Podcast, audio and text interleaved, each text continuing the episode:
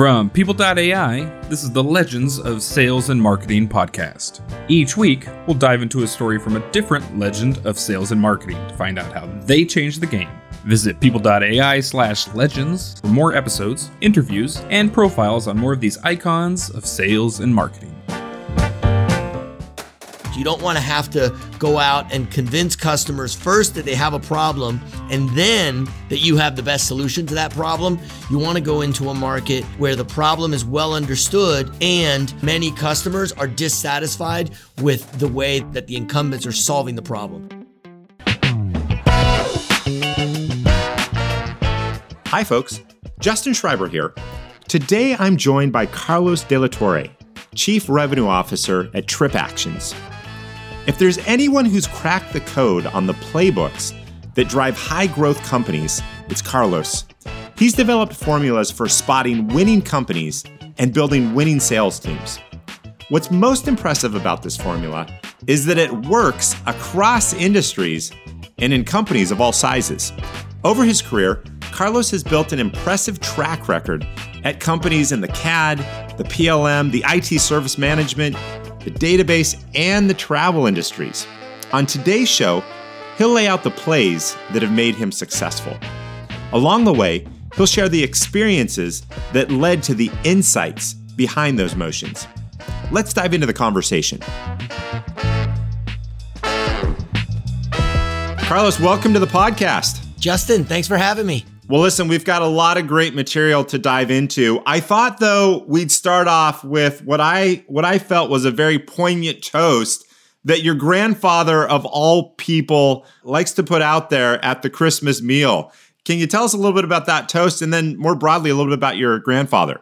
Oh, sure. He's passed now, but he was a he was a strong influence in my life. He and my parents, uh, all my grandparents and my parents emigrated from Cuba to Miami every year at Christmas, the toast was the same. It was like next year in Cuba or next year in Havana. It created sort of an interesting backdrop for, I guess, my upbringing, which was being the, the son and grandson of immigrants who had to sacrifice a lot to to make things work in a in a new land with a new language and were especially my grandparents they they had a strong longing you know for what they'd left behind so you were a kid growing up in Miami in the 80s. One of my favorite decades. That's the decade that I uh, was a teenager as well. What was it like being in Miami back in the day? Miami was an interesting place. If you watched like ESPN uh, 30 for 30 on the University of Miami in those days, there was definitely a roughness to it. The cocaine industry I'd say it was a big deal. The cocaine wars, uh, cocaine industry really thrived, I guess, in the 70s and early 80s, and and the war on drugs really, you know, happened in the 80s. So that element was present. It was a city that had had its heyday in the 50s, but then had sort of fallen into disrepair, let's say, during the 60s and 70s. And then in the beginning of the 80s, you had the, the Mariel boat lift, which is, you know, essentially where the Cuban government emptied out their prisons and their insane asylum and sent those people mostly to Miami along with the family members of Cuban Americans that wanted to get them out. And so Miami was, uh, it was hot at the time, so to speak. So there was a collision of a lot of cultures, a lot of different dynamics, political, social, I got to imagine that as a kid, you developed a, a, certain level of awareness and savviness that you might not have developed had you grown up in other places. Probably so. The idea of a, a fight breaking out on the street or at a red light was pretty common. So, with this as the backdrop, I, I find it fascinating that one of your passions early on was horses, of all things. How did you get into horses and, and what role did they play in your life? My dad had a lot of hobbies and uh, he seemed to sort of go from hobby to hobby. And one of his hobbies was uh, he he got a horse, and I uh, really uh, fell in love with horses. Finally, convinced him to to get me a horse, and you know was able to do some work on the side to to help pay for the horse and and riding lessons and whatnot. Just spent as much time as I could uh, with horses and at the barn and eventually got into uh, you know got into competing and and even giving riding lessons as you think about those experiences that you had with horses, This might be kind of a strange question, but what did those horses teach you? Oh wow, that's uh, that's an interesting question. A horse really wants to please its rider. That's probably its ultimate objective, but it's plagued with fear. And so to train a horse, you really have to learn to help the horse calm down and let the fear sort of subside so that the natural instinct to want to please can can manifest. And I think people are the same. I think people are innately good. They want to do the right thing. And when they don't, it's usually because something is, something is messing with them in some way, whether it's, you know, fear or greed or insecurity or uncertainty or something else. And so I think it's a lesson that transcends human animal relationship into human human relationships. Do you ever find yourself drawing upon those lessons as a sales leader, trying to bring out the best in your sales team? 100%. 100%. In fact, an analogy that I think, you know, plays out, you know, w- one of the things we talk about in, in sales leadership is how important it is to recruit individuals who have the right intangibles, the right innate characteristics. Some of the competitions that you have with horses, you know, the, those innate characteristics in the horse really carry the horse. One is cutting. If you know anything about cutting, you know, you've got a rider on the horse and the rider's job is to guide the horse into a, a herd of, of, of of cattle, of steers, and separate out the one steer. And then that one steer really wants to get back to the safety of the herd. Well, what the rider's real responsibility is, uh, is to, is to guide the horse, separate out that one steer. And once that one steer it has been separated and the horse knows which is, which is the steer to focus on, really that from that point on, the rider just holds on and, and instincts kick in. It becomes a game for the horse where the horse tries to cut. That's the reason they call it cutting. Cut off the, the steer and keep the steer separate from the group. It's a really beautiful thing to watch. And, uh, it's an example of where when you have the right sort of DNA, you can sort of get out of, get out of the individual's way and let them do their thing. They're probably going to do it really well. All right. I'm glad you brought up DNA a lot of times people talk about sales DNA. You can't teach a person to sell, it's in them and you bring it out. I think it's safe to say you had sales in your DNA from an early age. Tell us a little bit about some of your earliest sales jobs. Okay, we'll come back to the DNA thing. I've got mixed opinions there on on sales DNA, but um, okay, some of my early sales jobs. Uh, let's see. I sold suits at the mall at uh, Sting Male Fashions. So, so going back to Miami, the store was named after the Sting, which was a, I don't know, it was a movie. I, I think it was a, I think it was a gangster movie. Yeah, Paul sure. Paul Newman. Yeah, Paul yeah, Newman. exactly, exactly. So that's Robert so that's, Redford. So that's one. I sold copiers. My first job was uh, was at an ice cream pa- uh, ice cream parlor. I got fired from that one for being uh, too generous with the toppings after multiple warnings, uh, Maria from Maria's Ice Cream Palace, after multiple warnings, my cousin Felix came in. I set him up, and uh, and that was my last day on the job. It's always the toppings that kill you. The toppings, you know those peanuts, man. All right, so uh, so you had a good background, and then I want to talk a little bit about some sales hustle that you showed when you joined Beckman Coulter. I love this story. Tell us what was going on there, and and basically how you landed that big deal. My first two years, I was I was I was in the southeast in uh, in Alabama, and uh, and the company quote unquote promoted me. Uh, I say quote unquote because it was basically the same job. They gave me a, a, a nicer title, and it was just to get me to come out to California because the company's uh, competitor, this company called Cell-Dyn, was based in Sunnyvale, and so the company was having a hard time in, in Northern California. And I got here and I figured out why they were having a hard time. The competition had sewn up the distribute the distributors. They were all, you know, very much committed to the competition. So it was tough going there the first few months. And I was fortunate to get a call about a customer who was up in Jackson, California, and she was dissatisfied with our machine, had decided to to buy another machine and had called in to Coulter to see if we had any program where we would donate these machines to developing countries or to universities or whatever. I got wind of this and it just so happens I had taken in one of my competitors' machines in on trade and I still had this machine in my closet. And so now I realize that this, this woman up in Jackson has purchased my competitor's machine. And so I call, I, I call several times trying to get an appointment with her. And she basically, you know, through the office manager kept telling me, no thanks. We're, you know, we've made a decision. We're buying this other machine. If you want to come pick up the old one and send it somewhere, you know, feel free. And I was able to relay through the office manager that, hey, listen, ask her to spend an hour with me. And if after that time she still wants the competitor's machine, she doesn't have to go buy one. I'll bring one with me. It'll be with me in the car and she can just have it for free. These are about $15,000 machines.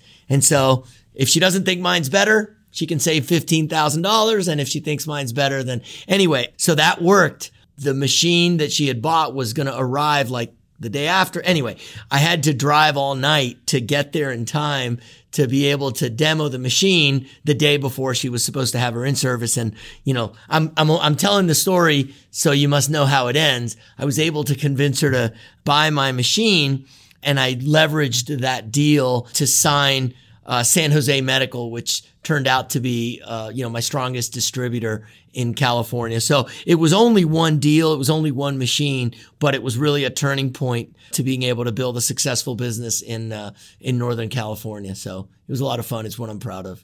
Were you nervous that you were going to go through all this and at the end of the day, she was going to say, nope, I want the competitor's machine? I had nothing to lose. I had absolutely nothing to lose. And I feel like that's the way you have to go into it in, in a deal. It's important to qualify. It's important to understand the risks, but it's also super important to believe in yourself and throw yourself into into a situation like it means everything and uh, and that's that's I think when we when we find the best in ourselves. There's a great lesson there and having the confidence to show up, put it all on the line and deal with the consequences. I love that story. All right, so then you're off to PTC. PTC is truly one of the great technology companies of our era. I'm going to throw a I'm going to throw a quote out here. I'd love you to elaborate on this quote. Take the rock out of your shoe. so that's Jim Drill. So Jim Drill was my boss's boss when I joined uh, PTC, and it was one of my first sort of team meetings. And and team meeting is a polite way to put it ass chewing would be another uh, equally uh, apt descriptor for what this was. But anyway, it was the beginning of uh, you know the beginning of the period. I don't know if it was the beginning of the month or beginning of the quarter. Jim gets the team in a room there in uh, in Mountain View, and he talks about how somebody was running a race and they start to run this marathon and they've been training and about a, a, couple of miles into it, they can feel something a little bit uncomfortable in their shoe, but heaven forbid they should stop and check their shoe because they'll lose some ground in the race. And so they just kind of keep, keep running through it. And a few miles later, what was a, a light feeling is now, you know, definitely hurts a little bit. It's, it's kind of pinching. But again, they they run through it. They're they're going, you know, they're they're too busy to stop and see what's going on in their shoe, and so they keep running. And uh, about halfway through the race, his foot is really throbbing. It really hurts, and it's it's becoming clear that it's a pebble. There's a pebble in the shoe, but couldn't possibly stop at this point. You know, we're in the middle of a race, so uh, so he keeps running. And, you know, three quarters of the race now, the foot is getting squishy because, because of the blood where the rock has broken through the skin and and and so about mile 22 or 23 the the top of the shoe is now red. So the foot is just completely full of blood and uh, and and the guy can barely run. And so now is more like a fast walk and now runners are just like flying by and this guy's sort of limping along leaving a little a little red mark on the sidewalk with every step. And all he really had to have done early in the race is recognize there's a problem, stop, pull the shoe off, take the pebble out, put a shoe back on and keep running. And, and Jim told that story to, uh, tee up the importance of pipeline generation. And so you can go into a period and say, Hey, I don't have time to create new pipeline. I've got these deals that I'm working and I'm going to spend all my time uh, working on these deals and, and I don't have time to sort of stop and take the rock out of my shoe. I'm too busy closing deals. And, uh, and, and if you don't, you'll, you may not finish the race. And if you do, people are going to pass you. And so it was a, it was a, it was a great story. I thought a great way to make the point about solving the important sort of fundamental problems first. You got me on the floor already. I'm I'm feeling the pain. I haven't even I haven't even put my shoe on yet. So right.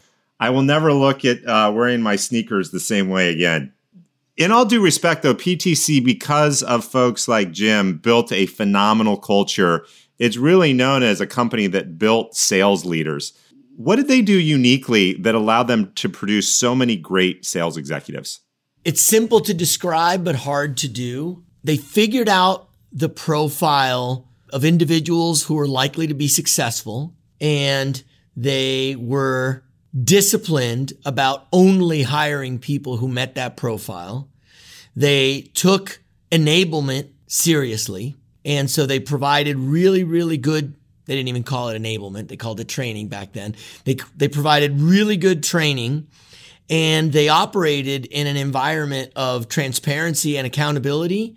And that creates, you know, the necessary backdrop for meritocratic decision making. And so that's, that's really what they did. They hired the best. They trained the hell out of them. They rewarded top performers with, with with comp and with promotions. They didn't uh, waste too much time to exit people that they didn't think were going to be successful. While you were out there, tell me a little bit about what you learned about recruiting, how to recruit effectively. And I'd love to also hear your perspective on DNA, nurture versus nature. Sure. Recruiting is the most important thing a sales leader does. You can recruit well and be mediocre at everything else and still probably end up with a pretty good result you know, back to the analogy of cutting horses. You get on a good cutting horse, get out of its way. And conversely, if if you're a mediocre recruiter and and you're exceptional at everything else, sort of mediocre results is is the best you can possibly achieve. And so I think the key intangibles that you look for uh, as a sales leader are intelligence. You need people who are who are smart, who can learn the value prop, understand your solution, are both book smart and street smart, meaning they've got IQ and EQ. They can read the room, they can read a situation, they can assess politics. I put all of that in the uh, in the intelligence category, and and people with high drive who uh, or grit is a term people use a lot, and you know grit is really that combination between a strong desire to achieve something. And that is more often code for fear of failure more than, uh, more than attachment to a goal, but a strong desire to achieve and a willingness to persevere through the obstacles uh, that they will uh, that they'll encounter along the way. That's sort of the second, and then the third is uh, is coachability a willingness to a humility. Frankly, I think coachability and humility are very similar. Uh, a willingness to learn, to examine uh, what they're doing or examine their beliefs and evolve. And then the last one is just you know values, character. Are they honest? Is it someone that that we can depend on? Those are really the intangibles. If you think about like how they interact with each other or how they relate to each other in terms of priority, the way I think about it is values are table stakes. You don't want to you don't want to build a company and you don't want to work with people who don't share your values. So that's sort of table stakes. But once we put those to the side, I think of intelligence as a threshold. People have to be smart enough, smart enough to uh, to learn what they need to learn, to to to do the things that we need them to do as a seller. The smarter, the better. But the correlation between intelligence and results, in my experience, ends up being imperfect at best. And then coachability, I think of as, as somewhat range bound. People who are not coachable, well, it takes them a long time to learn things, and uh, and and so they that may thwart their development. People who are too coachable, though, end up often getting pushed around by customers and they they don't really hold their own in that customer conversation. So I'd say there's a there's a sweet spot range of coachability.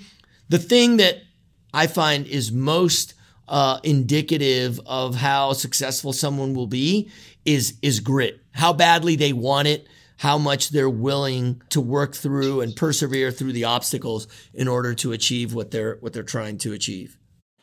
There's a great article. It's it's one of the HBR classics about a study happened back in the 60s. A consulting firm said, "We'll pick the we'll pick the best salespeople."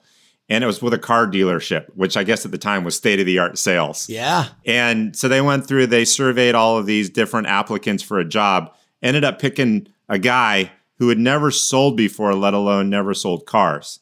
And they said, This is the guy that's going to crush it. And so the dealership went out on a limb. They hired him, and sure, sure enough, he crushed it. And they came back. They said, We never would have picked this guy. How did you know? And they said, Because he was off the charts on two things. Number one, tenacity. He just had this incredible drive to never give up. And the second one they cited was empathy. He had an incredible ability to relate to the customer in an honest and a meaningful way. It's like if you got that, we can teach you how to sell cars. Oh, I love that. I love that. Yeah. Mike Tyson has a quote that I like a lot. He says, um, he says, the difference between winners and losers. Losers hate going to the gym. Winners hate going to the gym, but they learn to love it. They convince themselves. And, and I think in sales, you have to, you have to be able to do that. You have to be able to, to find the, the things that are hardest, the things that are most unpleasant and learn to find joy. Almost trick yourself into finding joy in doing those things. Because then if you do those things, the hardest thing, if you do it and do it well and do it a lot, man, you're all by yourself. Nobody else is doing that. And, and so that's, that's going to be what, what separates, you know, you from, from others. And I think pipeline generation, cold calling is, uh, is at the top of that list, uh, in terms of hard and often unpleasant things that are incredibly impactful that, uh, most salespeople give up on doing.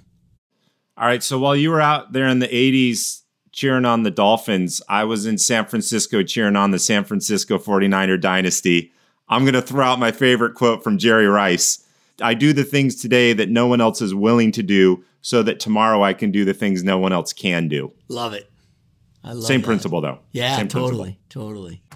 That's Carlos De La Torre, Chief Revenue Officer at TripActions. When we come back, Carlos will share the three magic questions he always asks before signing on to a new company. Stay with us. I'm Justin Schreiber, and you're listening to Legends of Sales and Marketing. Welcome back. Today I'm joined by Carlos De La Torre, Chief Revenue Officer at TripActions. As we've already learned, Carlos has an uncanny ability to simplify complex problems by zeroing in on the factors that really matter. It served him well as a rep and a frontline sales manager. As we're about to find out, it's also one of the keys to his success as a CRO. Let's get back to the conversation. So, another thing, Carlos, that really fascinates me about your career some people stake their claim in a particular industry, develop really deep domain expertise. I mean, you've run the table CAD, PLM, IT service management, you've sold databases, travel. How do you move from one industry to another and build up the knowledge and expertise that you need as you transition? Well, when I've entered a new sector, I've had to make the commitment to to learn it. Um, but I think that happens. That happens even if you're changing companies within sort of similar segment, maybe maybe to a lesser degree. But my area of knowledge is in is in sales and and sales leadership, and uh, and that I think translates translates pretty well across segments. Now, I have spent most of my career and I've been most successful when I've been involved with selling a, a solution that is differentiated in ways that matter to the customer. And I've been doing it on behalf of a company that doesn't have brand recognition.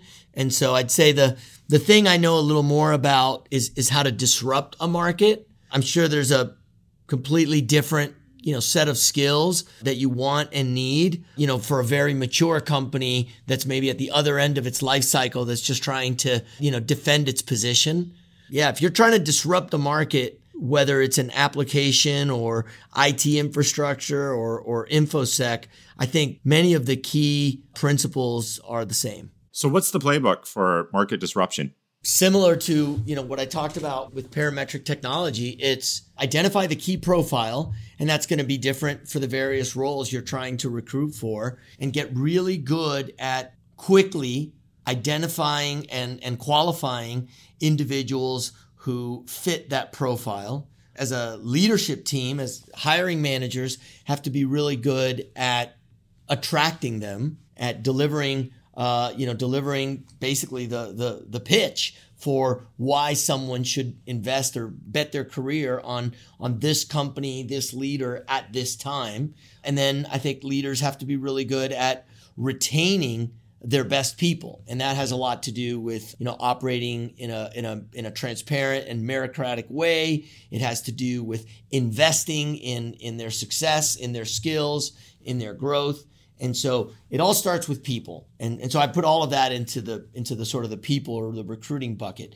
Then as an organization, as a as a team, you need to build really good enablement and you need to break down the key activities that lead to success. And the key skills required in order to execute those activities really well. You need to break them down and create a you know create an environment a mechanism to instill those skills and so that people can learn those activities. And so for a quota carrying sales uh, salesperson there's really three fundamental skills. It's it's generating new pipeline it's building champions and it's qualifying deals and a lot goes into those three things but you need to have enablement that gives people the foundation and then also develop leaders so that they can then reinforce that enablement, do the one on one coaching before meetings, after meetings. And then I'd say the third bucket, so that's sort of the development bucket. And then the third bucket is execution. Build programs to make sure that the team is doing the, the, the key things and build in mechanisms to identify under and over performance. When you identify over performance, really investigate and figure out what is it what is it that's driving this overperformance? Is it a, an attribute in this individual? We want to go hire more people like them. Is it something that they're doing? Then we want to go codify that and replicate it across the across the rest of the team. Is it the accounts that they're focusing on or the role that they're focusing on? So when you see overperformance, really investigate it and, and, and figure out what's driving that overperformance. And then the same thing when you have underperformance, identify the root cause and address the root cause. If, you know, if it's knowledge or skill, then the root cause is usually training. Uh, sometimes it's structural. Sometimes the goals weren't weren't fair or the territory's not right. But it's really about creating an execution program that gives you consistency, repeatability, and is heavily based on the leading indicators of success so that you can replicate overperformance and remedy underperformance quickly. You don't have to wait till someone's been around been on board for 12 or 18 months to realize there's a problem. You can get you can get ahead of it. So those would be the three buckets. What are some of the leading indicators that you and your management team focus on? So a key uh, leading indicator that we look at is, uh, you know, what we call visible opportunities. So opportunities that enter into, you know, what we deem stage two, our scope stage.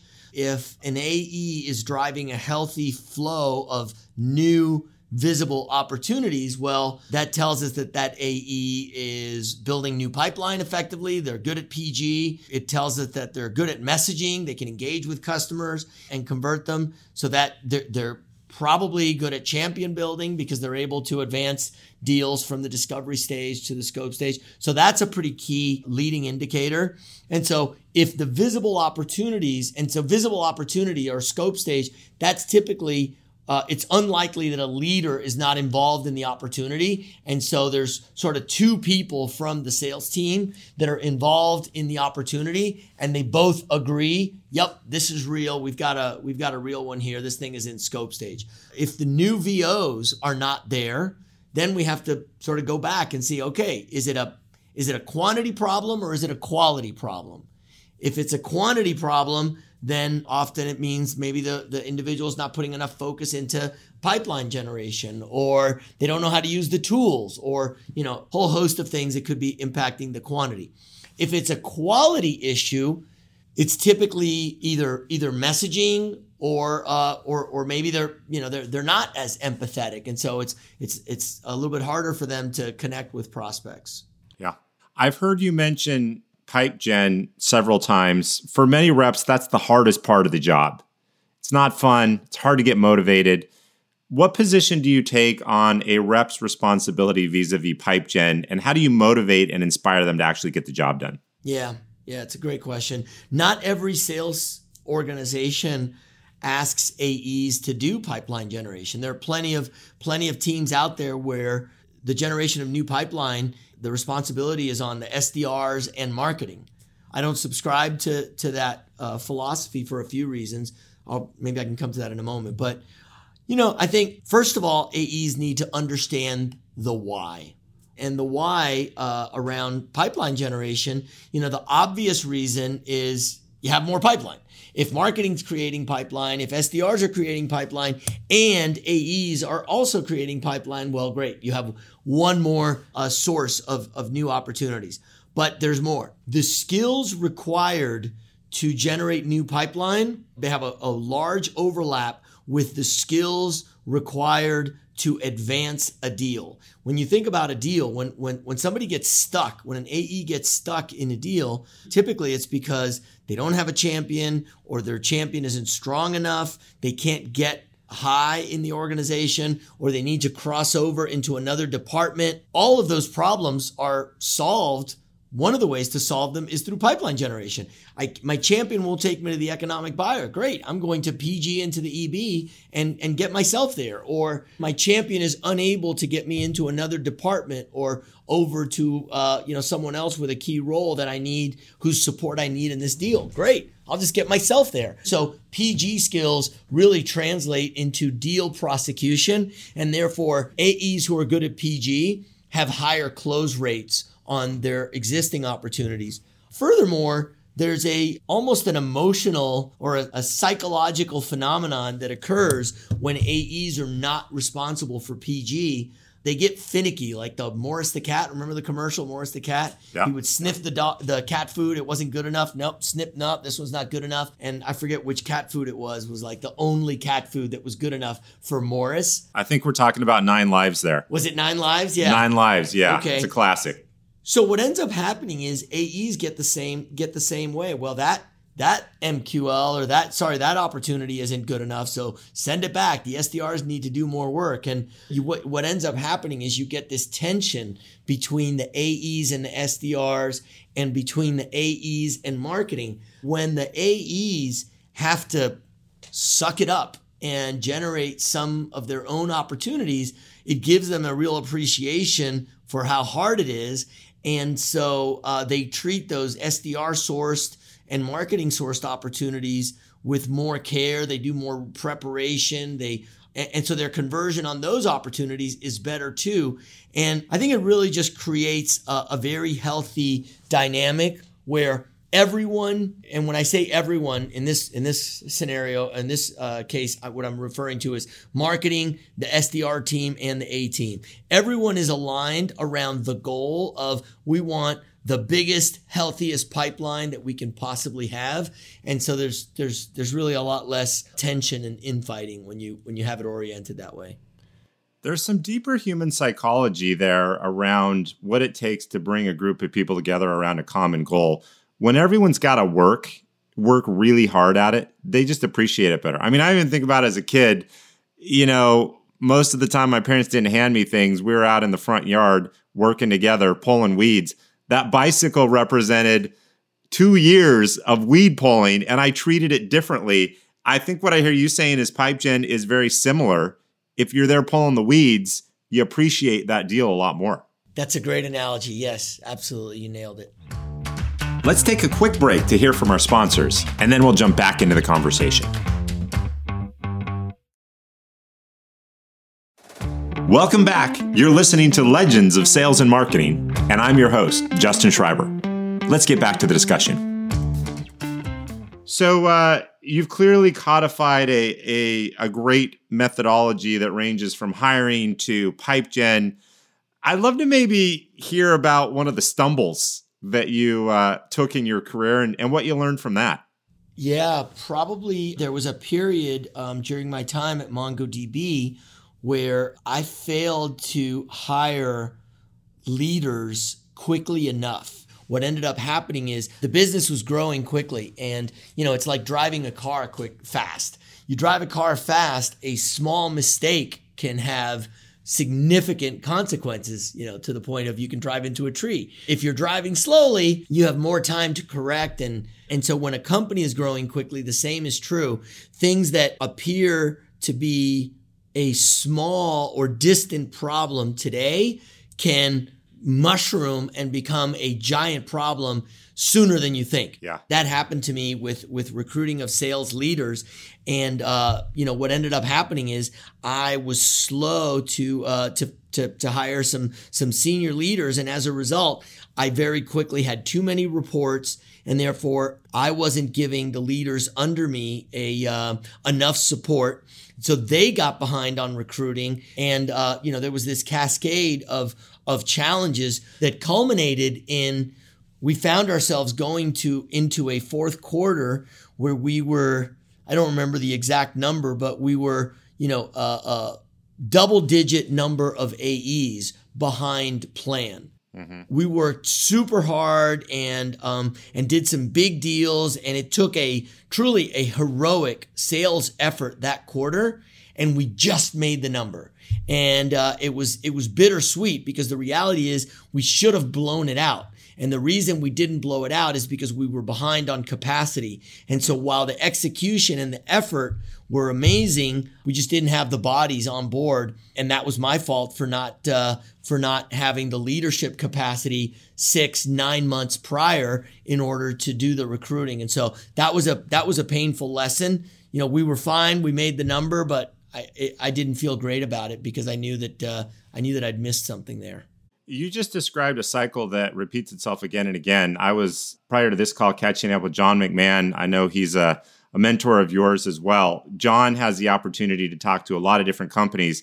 And he said, what, what usually happens, Justin, if the companies aren't forward thinking, CEO commits to a number, hands it to the CRO, and it's November, and says, All right, this is your number for next year. What the CEO and the CRO failed to take into account is ramp time is six months for reps. Getting new managers on board is nine months. But now you're into the new year and you have no, nobody on board. You've essentially lost an entire half a year of productivity because you haven't been ahead of it. So, to your point, you got to be nine months out on your managers, six months out on your reps, so that when you do hit that new year, you got the full capacity you need to deliver the number. Yeah, no, no question. It's uh, it's funny you mentioned John. You know, he taught me how to build productivity models that enable you to to see where you need to be by when in order to hit the goals, assuming whatever productivity you think you're going to get and and whatever the ramp times uh, that you've seen in the past. So yeah, I agree. It's it's super important, and and companies often get it wrong. Yeah. Let me let me quote close on this topic. You have selected some phenomenal companies to work at. You mentioned MongoDB. You're at TripActions now. What is your formula for picking a winner? Similar to uh, to what I said about uh, PTC's formula earlier, it's relatively straightforward to describe, but but hard to do and, and hard to find. Really, three ingredients: it's market, product, and execution. So, market I look for a company that plays in a market that is already big, where customers are dissatisfied with the legacy solutions. One of the things that can really, you know, thwart a company's growth is if they run out of market. And frankly, that's what happened to Parametric Technology. It was a great company, great product, great execution, but it but CAD CAM was a two billion dollar market. The company you know reached 1.1 billion in sales in about 10 years and uh, and then sort of plateaued because how do you keep growing 50% a year when you're already 55% of the market? And so the first one is you don't want to be an evangelist. You don't want to have to go out and convince customers first that they have a problem and then that you have the best solution to that problem you want to go into a market where the problem is well understood and major- then many customers are dissatisfied with the way that the uh, that the current that the incumbents are sol- solving the problem. That's the first.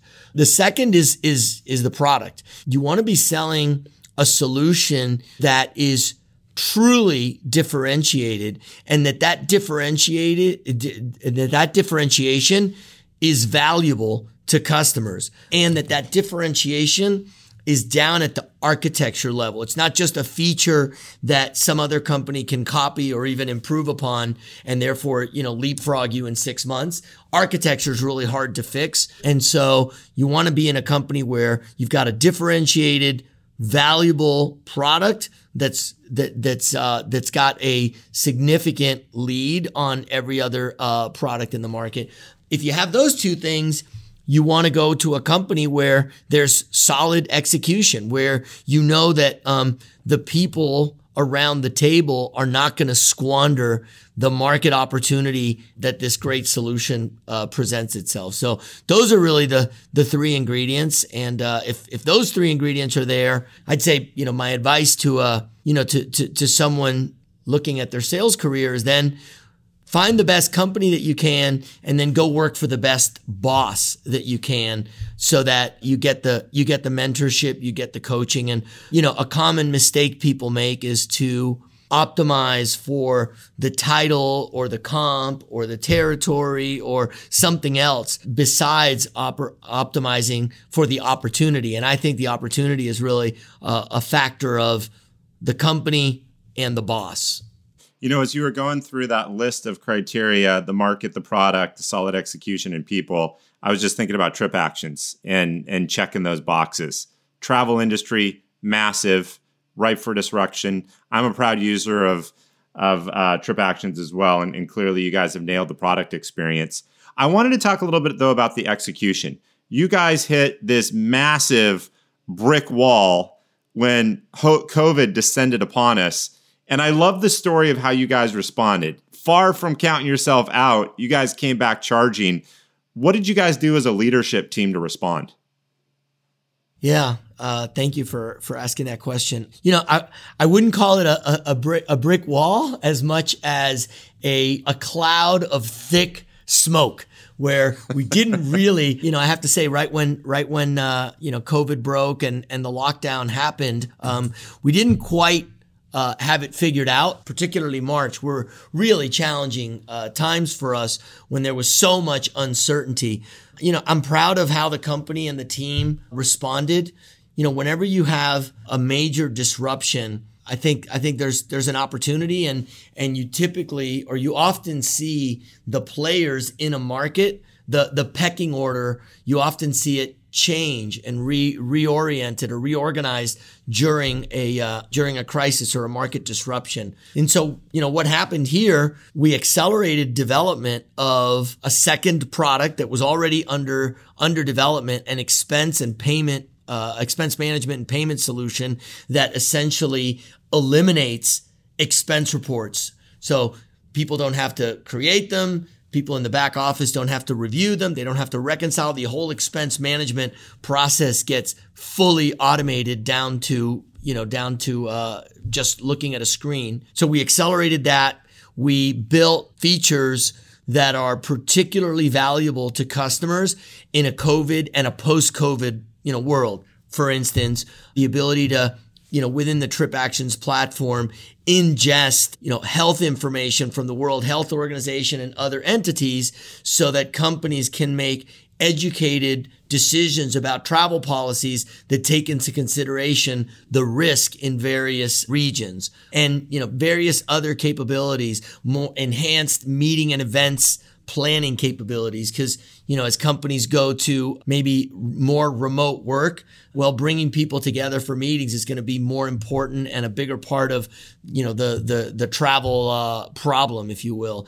And so from a product perspective the company executed really really well in maturing the product in exactly the ways that companies that customers need uh, you know need in in a post covid world. On the sales side i think we you know, we figured out how to talk about travel in the midst of a pandemic. And, you know, the, it turns out that it's actually a pretty good time to revisit how you're managing travel because it was always a big deal. But post COVID, you have the potential for, you know, maybe economic challenges for some companies, maybe even a, a recession. You have health risks. So managing travel and managing the costs associated with travel is more challenging in the future than it was in the past. And we already had a great solution. And so optimizing or migrating to a new solution during a time when you don't have your road warriors, you know, out there on on the road visiting customers and and therefore you won't disrupt them. Well, that kind of makes sense. And doing it when you have the bandwidth, uh, the folks in the travel and the finance team don't have a lot going on in the way of travel right now. They have the bandwidth. And so it turns out it's a really good time to take a closer look at, at, at the travel program. And so we've been able to post uh, some really good results. Five of our eight best months in history were during COVID. We tripled the number of global 500 customers. We signed up more new business in, in 2020 than we did in 2019 with with fewer uh, fewer people on board. So I think the company uh, the company really executed. And I think we're I think we're well poised uh, for this next phase as as travel uh, as travel resumes. I go back to that story you told about Jim Drill and taking the ju- the rock out of your shoe, you guys had the foresight to deal with a rock. And I think in the grand scheme of things, it'll be a small rock because there there will be a massive shift in the way that we do business. And relatively speaking, you know, the the instinct you guys had to deal with it up front and change your trajectory, I think will make all the difference. So great, great story in terms of foresight and just how to deal with with challenges.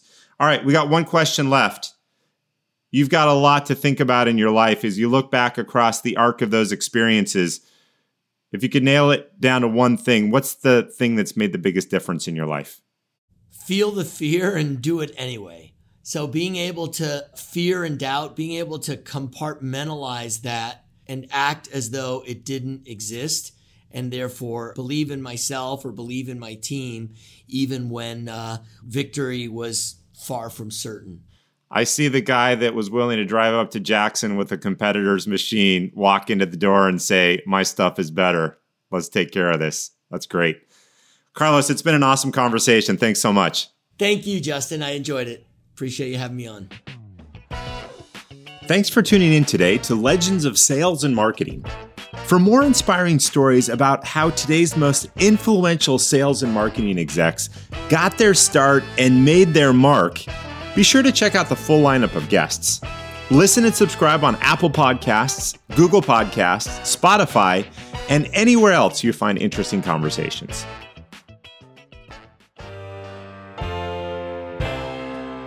This podcast is brought to you by People.ai. People.ai auto-populates CRM with business activity sourced directly from sales teams' inboxes. Visit People.ai to learn more about how sales and marketing teams can harness business activity to unlock growth.